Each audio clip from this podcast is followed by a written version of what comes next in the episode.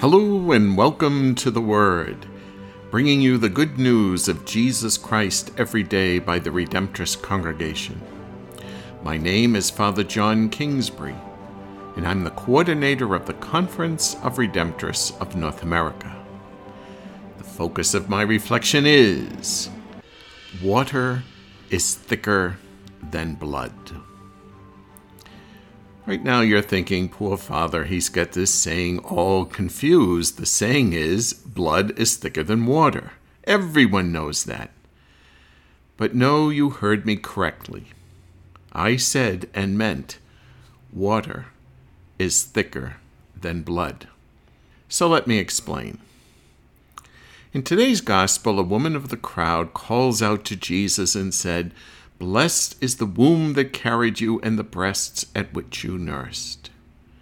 She is saying, You must have a great mother. Family is very important in the first century for the Jewish people.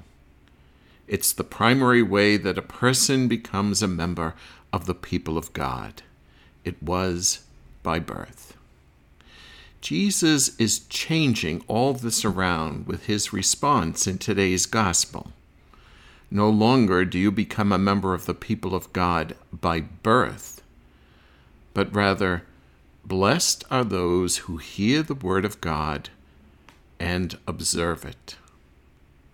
You now become a member of the people of God by your belief. And with your belief, you then seek baptism. It is by the waters of baptism that a person becomes a member of the people of God a member of the faith community. Now, my saying at the beginning of this reflection should make some sense. We have gone from blood is thicker than water, which is a reference to the importance of family ties, to water is thicker than blood, which we now understand as our baptismal commitment. In this short passage from our gospel today, Jesus is bringing about a radical change in our understanding of membership in the family of faith. May the Lord continue to bless the people of God, and may we, by our life, encourage others to hear the Word of God and keep it. May Jesus, the most holy Redeemer, hear all of our prayers and may Mary, under the title of our Mother Perpetual Help, hold us tenderly in her arms.